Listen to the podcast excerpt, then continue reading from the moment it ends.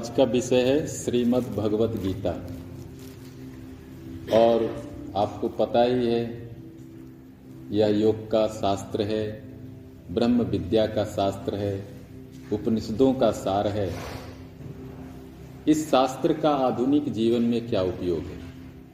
हम सब मानव हैं। इस योग शास्त्र का हमारे दैनिक जीवन में कैसे उपयोग कर सकते हैं? क्योंकि 700 श्लोक बहुत सारी बातें लिखी हैं। क्या उपयोगी हो सकता है? तो पहला चीज़ है आहार, भोजन, डाइट। हम रोज ही खाते हैं। जब से हम जन्म लेते हैं, मृत्यु तक भोजन तो करना ही पड़ता है। बिना भोजन के न शरीर चलेगा, न मन चलेगा। तो आप योग साधना कर रहे हैं या नहीं कर रहे हैं? लेकिन कर रहे हैं तो भोजन का बड़ा ख्याल रखना। नहीं भी कर रहे हैं तो स्वास्थ्य के लिए भोजन के नियम का पालन करना चाहिए। यह संदेश गीता में भी भगवान श्री कृष्ण देते हैं। चैप्टर सिक्स में, सोलह और सत्रह में भगवान क्या कहते हैं आहार के बारे में सुनिए। नातस्नस्तु योगस्ति न चैकांत मनस्नत। न चाति स्वप्नशील से जागृतो नैव चार्जुन। अर्जुन, यह जो योग मैं तुम्हें सिखा रहा हूँ, जिससे मुक्ति, मोक्ष, आनंद, शांति, स्वास्थ्य संभव है, इसको सिद्ध करने के लिए ना तो योगी को ज़्यादा खाना चाहिए और ना कम खाना चाहिए। ज़्यादा खाते हैं तो क्या होता है? नींद आने लगती है। तमस आ जाता है, कुछ करने का मन नहीं होता है, लगता है सो जाए। और कम खाते हैं तो क्या होता है? कमज़ोर हो जाते हैं, फिर भी साधना नहीं होता है। तो कहा गया, मध्य में जितना ज़रूरत है, उतना खाना चाहिए, न उससे अधिक और न उससे कम। साधक के लिए यह बहुत ही आवश्यक है। कल हमने आपको कहा, मिताहार। हठ योग की जो शाखा है योग की जो शाखा है, उसमें स्वात्माराम जी, घेरंड मुनि जी भी कहते हैं, मिताहार, कम खाओ। क्यों? ताकि ध्यान कर सकोगे। कई बार हमको लोग बोलते स्वामी जी, हम जब ध्यान करते ना, हमको नींद आता है। आपने रात को भोजन ज़्यादा कर लिया, आपको पता नहीं है। भोजन ज़्यादा हो गया या कुछ ज़्यादा हो गया, पेट में वो पचा नहीं ठीक से तो आपको नींद आएगी। भोजन को कम करके देखिए, निश्चित रूप से ध्यान लगेगा। क्यों नहीं लगेगा? आप भी तो ईश्वर की संतान है, आप ईश्वर से अलग थोड़े ना दूसरा कहा गया, न बहुत सोने वाले को और न बहुत जागने वाले को ही योग सिद्ध होता है। मान लो हम रोज ही नाइट पार्टी करें और ब्रह्म मुहूर्त में क्या ध्यान कर पाएँगे? आप रात को टीवी देखेंगे, उठा ही नहीं जाए। और मान लो आप बहुत सो रहे हैं 24 घंटे में 12 12 घंटे सो रहे हैं। क्या ध्यान कर पाएँगे? नहीं। जब ध्यान करेंगे, यहाँ दर्द होगा, वहाँ दर्द होगा, क्योंकि खून चला ही नहीं। आप ज़्यादा सो रहे थे। तो दूसरा नियम बताया जा रहा है यहाँ कि ज़्यादा सोना भी ठीक नहीं है और कम सोना भी ठीक नहीं है। कम सोएँगे तो उठ ही नहीं पाएँगे, ज़्यादा सोएँगे फिर भी नहीं उठ पाएँगे। तो छह घंटे सोना चाहिए। योग के अनुसार प्रत्येक स्वस्थ व्यक्ति के लिए छह घंटा आदर्श है। बच्चों के लिए, वृद्ध के लिए और बीमार के लिए अलग नियम। लेकिन आप साधक हैं तो छह घंटा आपके लिए पर्याप्त है। बाकी छह घंटे आप साधना करिए। छह घंटे दिन में आप अपना दैनिक कर्म करिए, आपका बिज़नेस है ऑफ़िस है, जो भी है। और छह घंटे आप रखिए, जिसमें आप नहाइए, खाइए, पानी पीजिए, आराम से सारा काम करिए।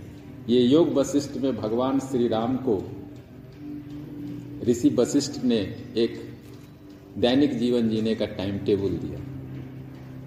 तो इस तरह से हमको करना है। युक्ताहार विहारस्य, युक्त चेष्टस्य कर्मसु, युक्त स्वप्नावबोधस्य, योगो भवति दुखहा युक्ताहार कहा गया। मिताहार कहा गया हठयोग प्रदीपिका में और घेरंड संहिता में। यहाँ कहा गया युक्ताहार। युक्ताहार का मतलब हुआ न ज़्यादा खाना, न कम खाना। है ना? मिताहार का मतलब हुआ आधा खाना, एक चौथाई पानी पीना। भगवान कहते हैं, युक्ताहार करोगे तो योग सिद्ध होगा, ध्यान सिद्ध होगा, समाधि सिद्ध होगा। और ये युक्ताहार लंबे समय तक, ये नहीं कि आज युक्ताहार कर लिया और कल कंठ तक खा ली। तो हो गया युक्ताहार, आपका है नहीं? ये नहीं। एक, ये जीवन का आपका स्वभाव हो जाए। तो आपको योग सिद्ध होता है। दूसरा बिहार यथा योग्य बिहार बिहार का मतलब होता है प्रेम संबंध, मनोरंजन। इसको भी गीता में कहा जा रहा है, इसको भी संयमित होना है। चैप्टर सात में और दस में और श्लोक संख्या ग्यारह और अट्ठाईस में भगवान कहते हैं, मैं, जो धार्मिक रीति से जो संतान उत्पन्न करने का कामदेव है, वह मैं हूँ। तो भगवान कितना सम्मान दे रहे प्रेम संबंधों को। भगवान बोल रहे, मैं ही हूँ और सत्य ही है। भगवान की सृष्टि है तो भगवान ही ये संतान पैदा कर रहे सृष्टि चल रही है। है ना? तो शास्त्र के अनुकूल, धर्म के अनुकूल जो हमारे प्रेम संबंध होते हैं, उसको कहा गया, सही बिहार है, सही है। क्योंकि इससे संतति भी चलती रहती है और जीवन का सुचारू रूप से आवागमन भी चलता रहता है। लेकिन इसके विरुद्ध हम जाते हैं, धर्म के विरुद्ध जाते हैं, आचार के विरुद्ध जाते हैं तो वह योग में ठीक नहीं माना गया। तो योग में विवाह संस्कार है मतलब एक पति हो, एक पत्नी हो, यह ठीक है, यह अच्छा है, यह स्वास्थ्य के लिए अच्छा है। इसलिए हम पुरुषार्थ में भी आपको बता रहे चार पुरुषार्थ योगियों ने कहा, काम भी पुरुषार्थ है। मतलब आपकी जो इच्छा है, वह भी आपका जीवन का उद्देश्य है। और भगवान भी यहाँ बोल रहे कि मैं कामदेव हूँ, लेकिन कौन सा कामदेव? जो धर्म सम्मत है, जो शास्त्र सम्मत है, जो संतान की उत्पत्ति करने के लिए है, जो सृष्टि करने के लिए है, जो यह सृष्टि का कार्य करने के लिए है। तो यह करना भी जो संबंध है, जो प्राकृतिक है वह योगियों के लिए ठीक है। तब यहाँ बोलेंगे लोग कि ब्रह्मचर्य। तो ब्रह्मचर्य का यह मतलब नहीं होता है कि आप प्रेम के विरुद्ध हो जाएँ। ब्रह्मचर्य का मतलब होता है संयमन। इंद्रियों का संयमन। है ना? तो इंद्रियों का संयमन मतलब जैसे उपनिषदों में आता है कि दिन में प्रेम संबंध ना बनाना, संध्या काल में नहीं बनाना। है ना? जब स्त्री का वो मासिक धर्म होता है तब नहीं बनाना। कोई पर्व त्योहार है, पूर्णिमा है, एकादशी है, उसमें प्रेम संबंध ना बनाना। इस तरह से कई तरह के जो नियम बताए गए हैं, उस नियम का पालन करके हमारे ऋषि मुनि भी तो रहते थे, हमारे ऋषि मुनि भी तो शादीशुदा होते थे। तो जो नियम से चलता है, उसको ब्रह्मचारी ही कहा गया है शास्त्र। ब्रह्मचारी ही कहा गया तो ब्रह्मचर्य का मतलब प्रेम के विरुद्ध नहीं, स्त्री के विरुद्ध नहीं। हमारे यहाँ तो स्त्री को देवी कहा जाता है, कहा जाता है, नहीं कहा जाता तो विरुद्ध नहीं है, संयम है। और संयम से स्वास्थ्य होता है, आनंद होता है। तीसरा चीज़ क्या गया कर्मों में भी चेष्टा करना है। अब हम सोचते हैं कि, भाई, कर्म क्यों करना? अब हम योग कर रहे हैं तो काम क्यों करना? साधना कर रहे हैं तो काम क्यों करना? लेकिन काम करना है अंतकरण की शुद्धि के लिए। हमारे कर्म का क्षय करने के लिए, यह जो शरीर बना है, पाँच तत्वों से बना है माता पिता के अनु से बना है तो बहुत सारे इसमें कर्म होते हैं जन्म से मरण तक। अब हम कर्म नहीं करेंगे तो हमारे कर्मों की ना तो शुद्धि होगी, ना कर्मों का क्षय होगा, और जब तक कर्मों की शुद्धि और क्षय नहीं होगा, मुक्ति नहीं होगा। इसलिए यहाँ योग को सिद्ध करने के लिए कर्म में भी चेष्टा करने की बात कही जा रही है। तो जिसका जो स्वभाव है जिसका जो कर्म है, आप माता हैं, पिता हैं बिजनेसमैन हैं, जो भी हैं, आप ईमानदारी से उस कर्म को कम से कम छह घंटे करिए। छह घंटा एक आइडियल कहा गया है कि इतना भी करते हैं तो कम से कम उस दिन का कर्म का कोटा आप पूरा कर ली फिर कहा गया, सोने का नियम जैसे हमने कहा तो सोने में भी आपको एक नियमित दस बजे सो जाइए, चार बजे उठ जाइए। ये सबसे अच्छा समय है सोने का। ये नहीं कि कभी भी सो रहे, कभी भी जाग रहे, है ना? दस बजे तक, आप आठ बजे से ही सोने की तैयारी करिए। आठ बज गए, मोबाइल ऑफ़। सब कुछ ऑफ़ करिए ताकि दस बजे तक आप सो जाइए। दो घंटा पहले से प्रिपरेशन शुरू कर दीजिए, नहीं तो आप दस बजे शुरू करिएगा तो बारह बजे सोइएगा। दो घंटा, मैं आपको जानता हूँ। तो आठ बजे से ही आप शुरू करिए। और आपको चार बजे उठना है। तो दस मिनट पहले ही अलार्म लगा ली ताकि आप चार बजे उठिए। तो सोने का भी नियम योग में भगवान बता रहे हैं, ताकि आपका जो है योग सिद्ध हो। चैप्टर सेवन में कुछ और आहार के बारे में बताया गया। आयु सत्व बलारोग्य सुख प्रीति विवर्धना रस्या स्निग्धा स्थिरा हृदय आहारा सात्विक प्रिय।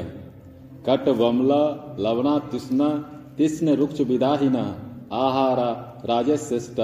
दुख शोकामया प्रद यात यामम गतरसम पूतिर पर्युषितम चयत उच्छिष्टम अपि चामेद्यम भोजनम तामस प्रियम तीन भागों में भगवान ने बांट दिया गीता में, योगियों के लिए और सबके लिए।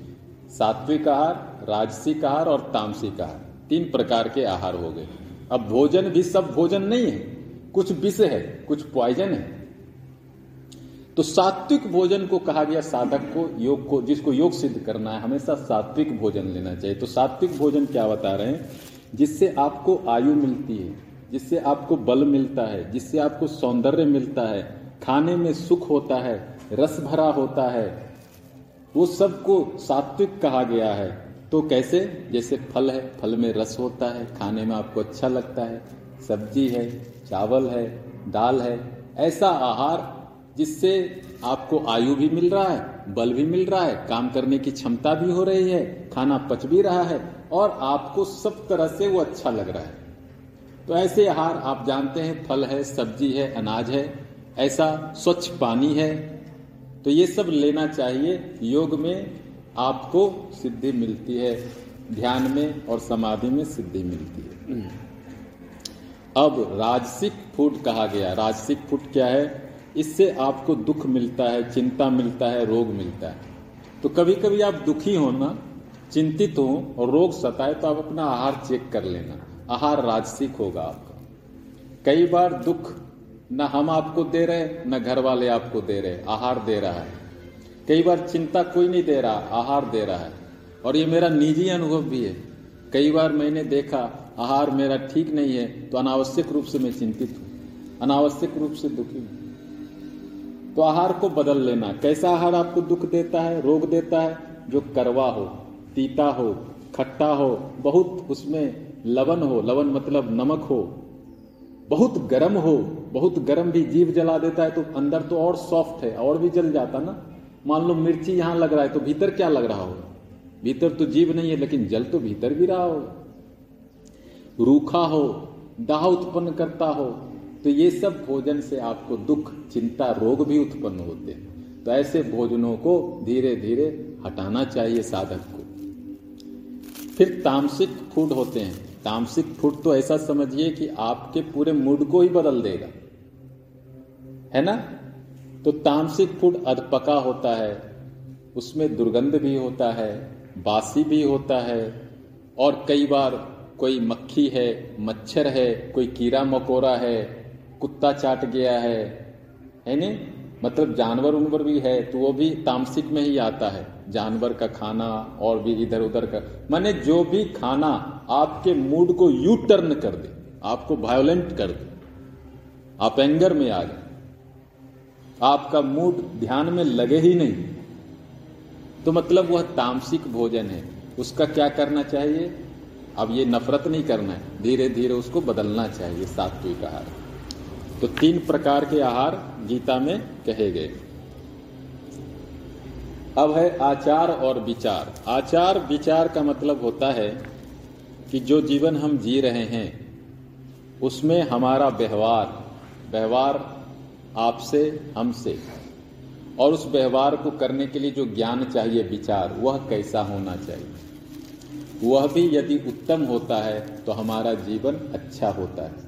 यदि हमारा व्यवहार ठीक नहीं है, विचार ठीक नहीं है तो फिर सब गड़बड़ हो जाता है। हम कितना भी ध्यान करें, कितना भी योग करें, उसका कोई मतलब नहीं निकलता। समझो, मैं एक घंटा ध्यान करता हूँ, कोई दस घंटा ध्यान करता है, किसी से प्रेम से बोल नहीं सकता, दो मीठे बोल नहीं सकता। क्या मतलब हुआ ध्यान का? कुछ अच्छा काम नहीं कर सकता, क्या मतलब हुआ ध्यान का, है ना? तो इसीलिए तेरहवें अध्याय में भगवान श्री कृष्ण बता रहे कि आखिर ज्ञान क्या है? किसको ज्ञान कहेंगे? ज्ञान वह जो आपको मानव शरीर में रहते हुए दिव्य बना देता है, सुंदर बना देता है। जैसे मैंने कहा, सत्यम शिवम सुंदरम। कौन सुंदर है? जो सत्य है, जो शिव है, वही तो सुंदर है। तो ज्ञान का मतलब होता है जो आपको सत्य के करीब लाए, जो आपको शिव के करीब लाए। और जो आपको भीतर से सुंदर बना दे, है ना? बाहर से सुंदरता की तो परिभाषा बदलती रहती है। आज आपके बाल इतने छोटे हैं तो आप सुंदर हैं, कल इतने बड़े होंगे तो सुंदर। बाहर की परिभाषा तो मीडिया बदल देती है। लेकिन भीतर की एक ही परिभाषा है। भीतर की परिभाषा है, आपका मन सुंदर हो, आपके विचार सुंदर हो, वो कभी नहीं बदलेगा। आप अभी विचार अच्छा करेंगे, अभी व्यवहार अच्छा करेंगे, सबके लोकप्रिय बन जाएँगे। तो उसमें कहा गया अमानित्व दंभित्व महिंसा शांति राजवम आचार्योपासनम स्थैर्य मात्म विनिग्रह।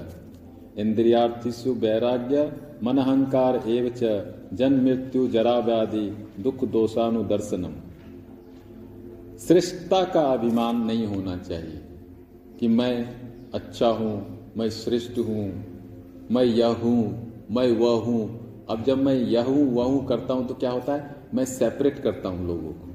क्योंकि मैं यह हूँ तो तुम तुम मुझसे थोड़ा दूर रहो। तो क्या होता है, एक सेपरेशन के भाव से क्या होता है? और अहंकार कठोर होता है। अहंकार कठोर होता है तो क्या होता है? मन जो है कठोर होता है, विचार भी कठोर हो जाते हैं, फिर हृदय भी कठोर हो जाता है, फिर वो हृदय लॉक हो जाता है पासवर्ड से, फिर आप कुछ शेयर ही नहीं कर सकते। आप अपना रूम भी लॉक कर लेते हो। और बाहर निकलोगे ही नहीं। तो अहंकार धीरे धीरे आपको ना सबसे दूर ले जाता है। अपने परिवार से भी, अपने समाज से भी सबसे दूर ले जाएगा और आपको कोने में बिठा देगा। तो श्रेष्ठता का अभिमान दंभ का अभिमान कि मैं, आप देखेंगे, ऐसा लोग बोलते हैं कि जो टीचर होते हैं, वो जब घर जाते हैं तो सबको टीचिंग करने लगते हैं। घर में भी टीचिंग करने लगते हैं। अब कोई ध्यान करता है तो घर में भी सबको ध्यान कराने लगता है कि मैं श्रेष्ठ हूँ चूँकि मैं ध्यान कर रहा हूँ, तुम भी करो अब। तो ऐसा नहीं होना चाहिए। आप श्रेष्ठ हैं, आप श्रेष्ठ बनिए, लेकिन सबको श्रेष्ठता के नाम पे आप दबाइए मत। आप ज्ञानी हैं, ठीक है, अच्छी बात है। आप यह हैं, आप वह हैं, सब कुछ। किसी भी बात को लेके अहंकार ना हो, कहने का मतलब। आप दिव्य बन जाएँ, आप कुछ भी बन जाएँ, वो आपका पुरुषार्थ है। लेकिन उसको लेके किसी को प्रताड़ित ना करना, है ना? तो दंभ का आचरण नहीं होना चाहिए। किसी को किसी प्रकार नहीं सताना चाहिए, यह ज्ञान है। क्योंकि मान लो हम किसी को सताते हैं वह व्यक्ति दुखी होता है तो वह व्यक्ति भी तो कभी हमको दुख दे सकता है तो क्या हम सुखी रहेंगे? जैसा व्यवहार हम स्वयं के लिए चाहते हैं, वैसा व्यवहार हमको करना पड़ेगा। किसी ने पूछा रमन महर्षि से, मुझे ये बड़ा याद रहता है कि महर्षि, हमको दूसरे से कैसा व्यवहार करना चाहिए? तो महर्षि जी ने बड़ा सुंदर जवाब दिया, बोले, यहाँ तो दूसरा कोई है ही नहीं। There is no others there is no others क्योंकि ये पूरा ब्रह्मांड जो है इको करता है आपके व्यवहार को। आप जो व्यवहार कर रहे हैं ना इधर उधर से घूम के आपके पास ही आने वाला है। थोड़ा सा आप वेट करिए। आप अच्छा व्यवहार करेंगे ना तो अच्छा घूम के आने वाला है आपके पास। थोड़ा देर सबेर हो सकता है, लेकिन आएगा पक्का। ऐसा सारे शास्त्र का कहना है। इसलिए सारे योग के शास्त्र बोल रहे हैं, किसी को मत सताओ और अहंकार मत पालो। क्षमा भाव फॉरगिवनेस अब क्षमा नहीं करते तो उस व्यक्ति को यहाँ भी बिठा के रखते और उसको बार बार उससे बदला लेने का भाव, उसके बारे में बुरा सोचना तो आप यहाँ से भी परेशान रहते यहाँ से भी परेशान रहते नहीं रहते क्या? तो क्षमा भी सीखना चाहिए, क्योंकि देखिए, हम लोग ह्यूमन बीइंग्स हैं, थोड़ा बहुत गलती सब करता ही रहता है, क्योंकि गलतियों से ही तो हम सीखते हैं। कोई तो ऐसा बिल्कुल गुरु नहीं पैदा होता। गलतियों से भी सीखते हैं। तो हमको क्षमा भी सीखना चाहिए। क्यों? क्योंकि हमको ये समझना चाहिए कि हर एक व्यक्ति इवोल्यूशन में है, हर एक व्यक्ति विकास में है। हमको उसके विकास में सहयोगी होने, जैसे आपका बच्चा है। क्या एक बार में ए बोल देता है, या एक बार में अ लिख देता है, या एक बार में वो चलने लगता है? नहीं, वो गिर गिर के चलना सीखता है। अपना ही घुटना खुद फोड़ लेता है, तब जाके वो सीखता है। बड़ा सुंदर उदाहरण में पढ़ रहा था, किसी ने कहा एक गुरु से कि गुरु जी हम सीखना चाहते हैं योग, लेकिन डर लगता है कहीं गिर न जाए। तो बोले, बहुत अच्छी बात है, डर तो सबको लगता है। एक बात बताओ, साइकिल सीखे हो तो हाँ कोई ऐसा आदमी बताओ जो गिरा ना हो, सीखते समय। साइकिल सीखना है मतलब आपको गिरना है तय हो गया। आपको स्विमिंग सीखना है, पानी पीना तय हो गया। मुझे एक स्विमिंग सिखा रहे थे नोएडा में एक सज्जन। बड़ा स्विमिंग पूल था, वहाँ इनवाइट किए थे, टिकट लेके जाना पड़ता था मुझे। तो टिकट दिखाते थे तो अंदर ब्लू ब्लू पानी था पूरा। मैं बोला, ये तो बड़ा अच्छा है। तो मैं गया, और मुझे तैरना नहीं आया। तो वो बोले, हम सिखा देंगे आपको। तो हम बोले सिखा बहुत बड़े आदमी थे, सिखा रहे थे मुझे। लेकिन वो कितना भी एक्सपर्ट रहे, मैं कितना पानी पी गया। वो जितना ब्लू पानी था, मेरे अंदर चला गया। मैं बोला, यार, ये तो तुम क्या सिखा रहे हो? मैं तो पानी पीता ही जा रहा बोले कोई बात नहीं। आप सीख जाएँगे, आप अच्छा कर रहे मतलब आपको स्विमिंग सीखना है तो पानी पीना है। आपको साइकिल सीखना है मतलब गिरना है। इसी तरह से जो भी मनुष्य है, गलती कर सकता है। क्षमा करना सीखना पड़ेगा हमको। हाँ कोई अपराध हो जाए, बहुत बड़ा तो और एक अलग बात हो जाती है। अपराध के लिए तो सजा है समाज में भी, राष्ट्र में भी, वो तो एक अलग बात। लेकिन छोटी मोटी बातों को लेके यदि हम अपने दिल को दुखाएँ, दूसरे को दुखाएँ तो हम अपने जीवन में कैसे आगे बढ़ेंगे? तो क्षमा वास्तव में आपके हृदय के विकास में सहयोगी होता है, आपका हृदय ब्रॉड होता है। Heart is going to be bigger मन वाणी की सरलता। सरलता मतलब जटिलता नहीं। हम लोग क्या करते हैं? कोई बात को बड़ा कॉम्प्लेक्स बना देते हैं। छोटी बात है ना तिल को तार बना देते हैं और तार को तिल बना देते हैं ना? तो इससे भी आपका ही मन कॉम्प्लेक्स हो जाता है, जटिल हो जाता है। फिर ध्यान में ना आपका मन और आपको घुमाएगा।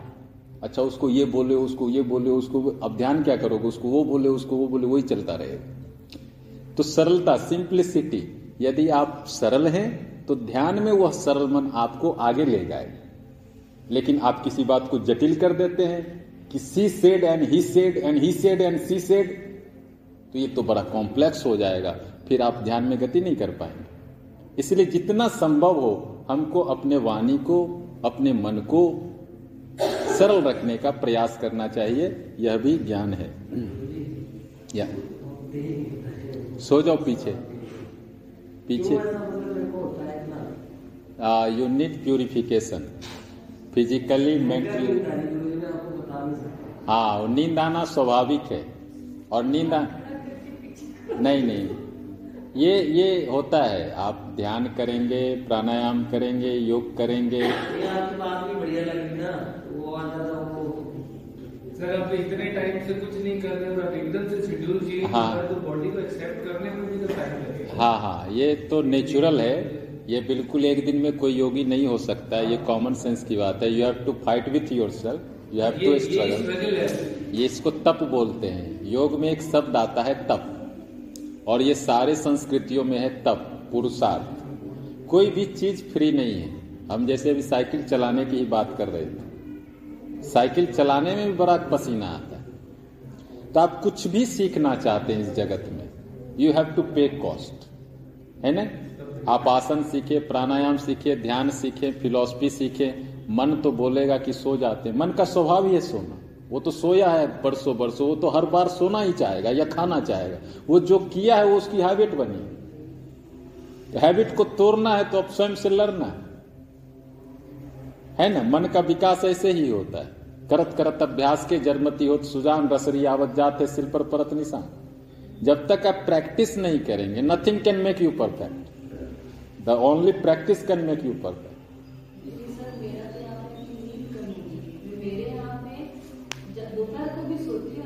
एक डेढ़ घंटा भी सोती हूँ यहाँ पे सच में बोलती जब से मैं यहाँ पे आई मेरा फ़िज़िकल एक्टिविटी ज़्यादा हो गया मतलब मेरा शरीर शायद से थक सकता है लेकिन मन से मुझे ऐसा नहीं लगा आलसीपन जो होता है ना हाँ। तो सच में यहाँ पे मेरा कम होता है फ्रेश मुझे यहाँ पे फ्रेश लग रहा है हाँ। तो मुझे ऐसे लगा चल थोड़ा देर लेट लेती मैं लेटने भी जाऊँगी ना तो मुझे इतनी नींद हाँ रात को अच्छी से नींद आती है लेकिन जो दोपहर का सोने का जो हम लोग सोचते हैं ना वो इतना सोच नहीं आ रहा सच में यहाँ पे मैं ज़्यादा काम कर पा रही हूँ मेरा फिजिकली भी मैं थोड़ा ज़्यादा कर पा रही हूँ लग रहा है हाँ योग के यदि सारे अनुशासन को आप पालन करते हैं तो आपकी कार्य क्षमता बढ़ जाएगी, मन की भी क्षमता बढ़ जाएगी।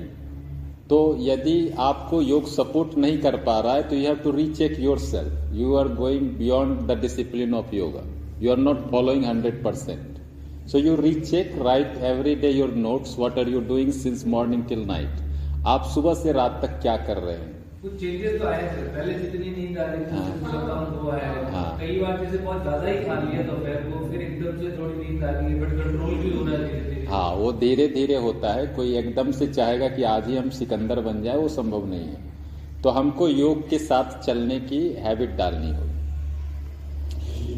तो नेक्स्ट है कि सेवा गुरु की सेवा। गुरु की सेवा आचार्य जनों की सेवा भी यहाँ कहा जा रहा है यह भी ज्ञान है। क्योंकि सेवा से भी अहंकार मिटता है। यदि आप किसी के पैर छूते हैं माता पिता के या गुरु के, उनके लिए कुछ काम करते हैं तो एक बार ऐसा हुआ, मैं अपने आश्रम में था, एक बहुत वृद्ध स्वामी जी कुछ मेरे को बोल दिए। मैं नहीं सुना और मैं चला गया। मैंने वो काम नहीं किया। मैं उस दिन ना थोड़ा सा खिन्न ही रहा और मैं ऑब्ज़र्व किया, जिस दिन वो मेरे को कुछ बोल देते तो मैं कर देता था तो पूरा दिन मैं खुश रहता ये मेरा प्रैक्टिकल अनुभव। क्योंकि सुबह उठे उनका दर्शन होता था, वो पास में बैठ के अखबार पढ़ते तो उनको कोई काम नहीं था। काम नहीं था मतलब उम्र ऐसी थी, क्या करते? तो कुछ न कुछ मुझे बोल ही देते थे, और जैसे ही मैं कर देता था मतलब मैंने अहंकार को कट कर दिया उसी समय। और जिस दिन मैं अहंकार को कट करके बाहर निकलता था, मैं खुश रहता था। तो सेवा का मतलब होता है, कोई आपसे श्रेष्ठ है ऐसा मान लीजिए आप।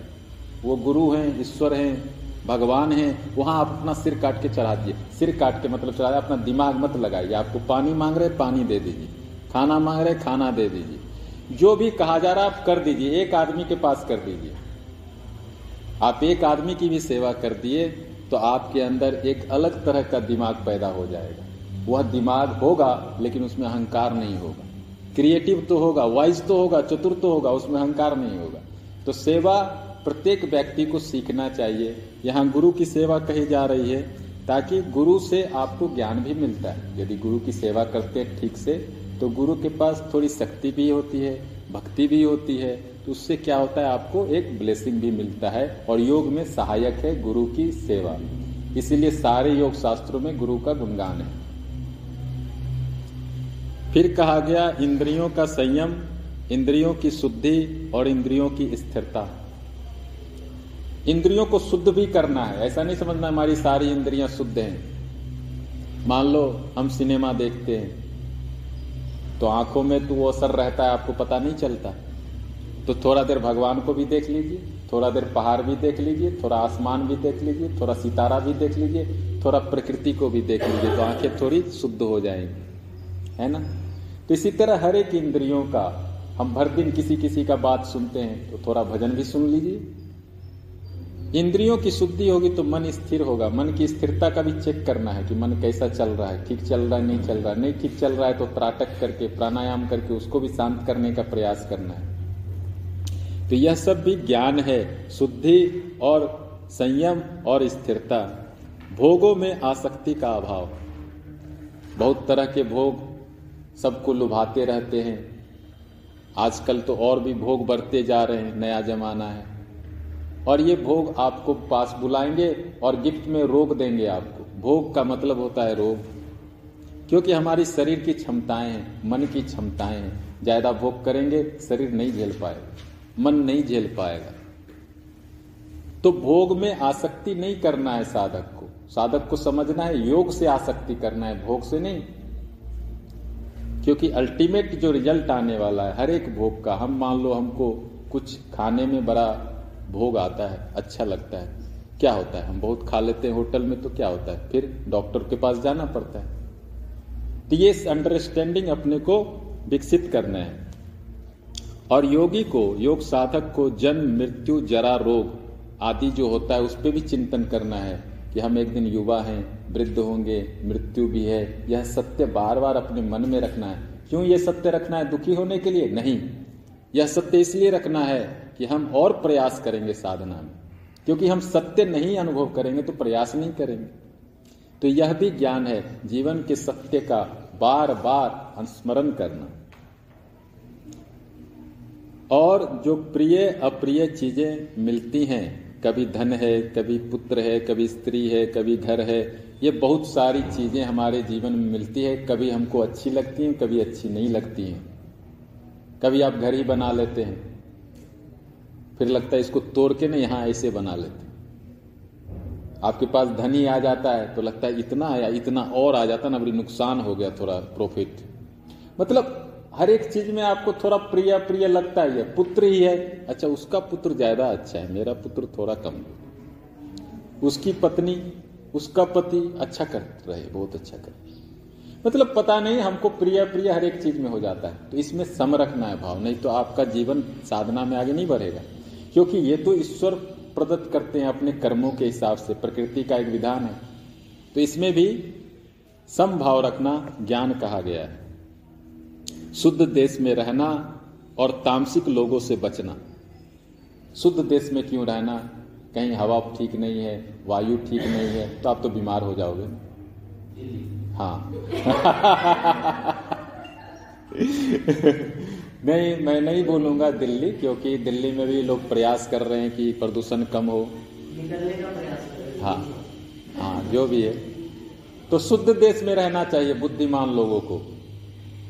जहाँ की कम से कम वायु ठीक हो प्रकाश हो भोजन ठीक हो थोड़े लोग भी ठीक हो है ना? क्योंकि लोग यदि क्रिमिनल हैं चारों तरफ़ तो बड़ा नुकसान कर देंगे आपका।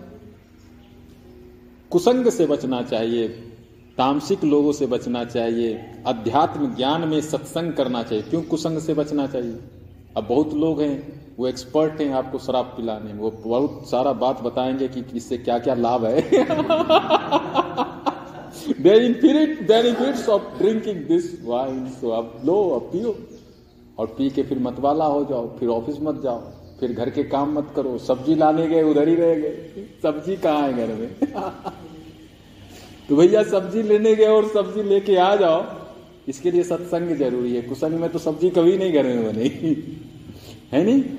आप जिस काम के लिए परमात्मा ने आपको भेजा, वो काम आप ठीक से कर लें तो सत्संग ज़रूरी है। कुसंग से बचना होगा, क्योंकि कुसंग वाले बहुत एक्सपर्ट हैं, वो आपको इतना ज्ञान दे देंगे कि बस आपका तो हो गया काम। तो यह ज्ञान है। ये साधक के लिए भी और जिसको स्वस्थ रहना है, उसके लिए भी। तो इस सबको भगवान गीता में कहा जा रहा है, यह सब ज्ञान है और इसके विपरीत जो है सब अज्ञान है। मतलब मैं नहीं बोल रहा हूँ ये बात। ये सब गीता में कहा जा रहा है, यह जो बताया जा रहा है, यह ज्ञान है। जीवन का ज्ञान है। मानव जीवन को ठीक से जीने। और इसके विपरीत the opposite of this all teachings is ignorance अविद्या, माया।